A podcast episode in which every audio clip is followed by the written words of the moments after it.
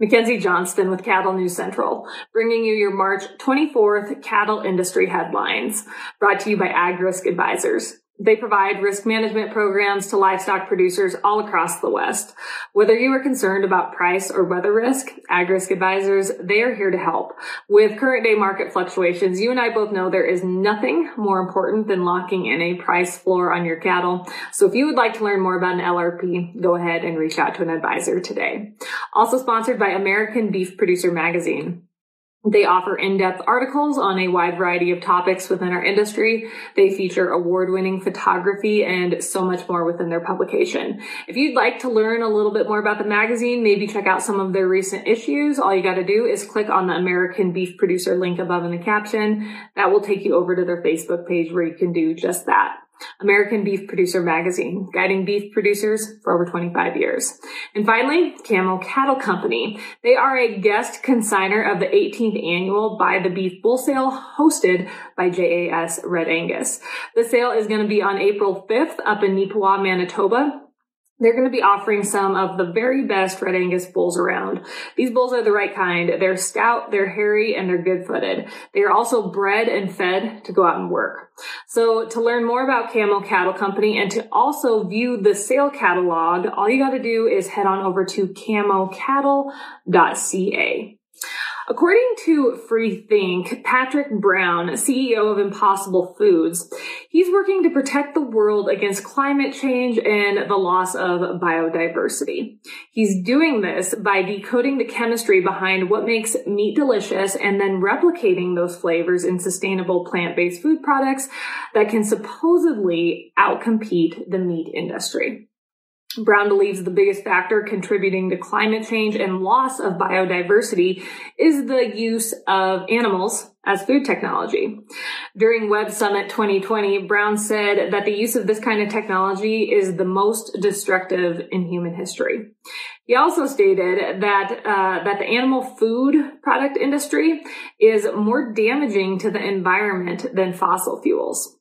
So moving forward, Brown's goal is to phase out the meat industry. His company's mission is to completely replace the use of animals as food technology by 2035. And he believes this challenge is totally doable, which is quite hilarious considering that companies like Impossible Foods they have been less than successful in recent years. If you look at the stock market, their stocks, their values, they have um, declined significantly, especially since the pandemic. No one wants to eat that crap.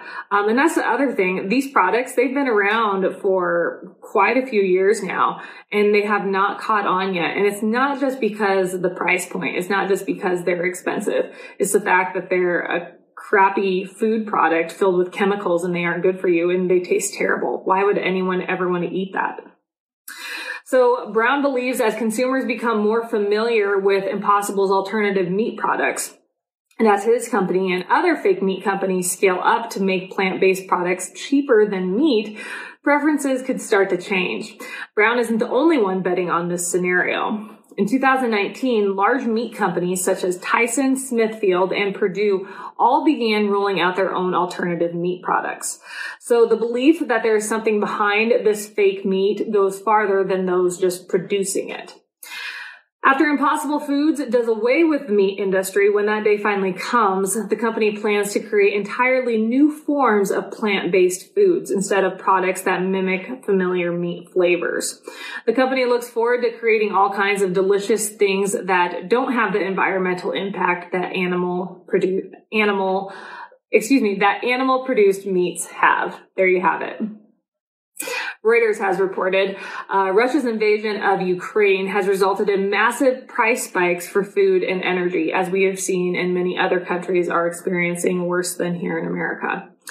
According to the Center for Global Development, this situation has the potential to push over 40 million people into extreme poverty. Since the start of the conflict, Food commodity prices have risen above levels experienced in price spikes in 2007 and 2010. The 2007 spike pushed approximately 155 million people into extreme poverty, and the 2010 spike pushed 44 million people into extreme poverty. The World Bank defines extreme poverty as living on less than $1.90 per day. I cannot even fathom.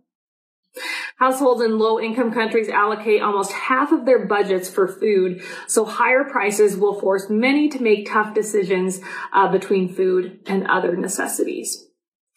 So while we are on the topic of food shortages around the world, I have a few thoughts and numbers to throw at you. About 15% of the world's calories come from wheat, and a third of that wheat comes from Russia and Ukraine. As they have announced over the past few weeks, and as we know, Ukraine and Russia have both banned the export of wheat. Additionally, the wheat spring planting season is now, and there's not a lot of planting going on because there is a war going on over uh, over in Ukraine.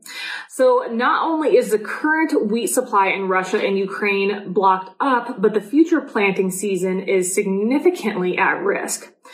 So our planet, uh, we operate on a 90 day food supply. So what that means is that once we stop making food, humans run out of food in 90 days. And that's not just linear across, across all countries.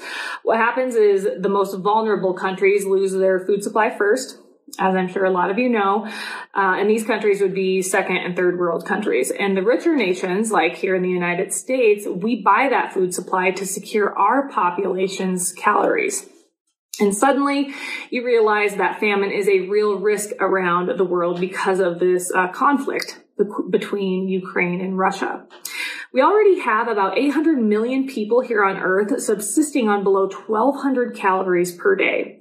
So the conflict between Russia and Ukraine could be absolutely terrible for a number of countries if, if it continues. And that's just on the wheat supply and wheat planting problem. We don't have the time to talk about uh, how maybe oil shortages or the crazy high price of oil or the fertilizer shortages that we're seeing around the world, how those two issues, how they will impact uh, food supplies. Uh, talk about a, a scary time for a lot of people in countries that that just don't have what we have in America. Again, we all need to stop and be fortunate for what we have here. Our refrigerators are full. We're safe. Um, take a minute to remember that. Finally, the North Platte Bulletin has reported the city's Community Redevelopment Authority, also known as CRA, unanimously approved a contract with Sustainable Beef that will allow the processor to buy the land for the plant site. The, CR, the CRA will buy the land for $142,500 and then will sell it to Sustainable Beef. All the financing for the plant's construction must be secured before work can begin, and Sustainable Beef is required to sign a construction contract with the, with the CRA. Some additional details uh, about Sustainable Beef's agreement with the CRA. Sustainable, Sustainable Beef is now required to invest at least $300 million in the project and hire employees legally. Uh, Sustainable Beef will receive a $21.5 million TIF bond to cover the cost of street improvements and water lines, along with raising the plant's elevation above the area's floodplain. And finally, Sustainable Beef must adhere to specific odor standards. That is all I have for you guys this morning. That is all I have for you, for you this week. I hope everyone made it through the past couple days of extreme windy conditions it was just unreal here in Nebraska. Luckily, we didn't have any any fires, so that was definitely a blessing. Um, you guys have a great rest of your week. Enjoy the beautiful weather. Have a wonderful weekend. I'll catch you. I'll catch you next week.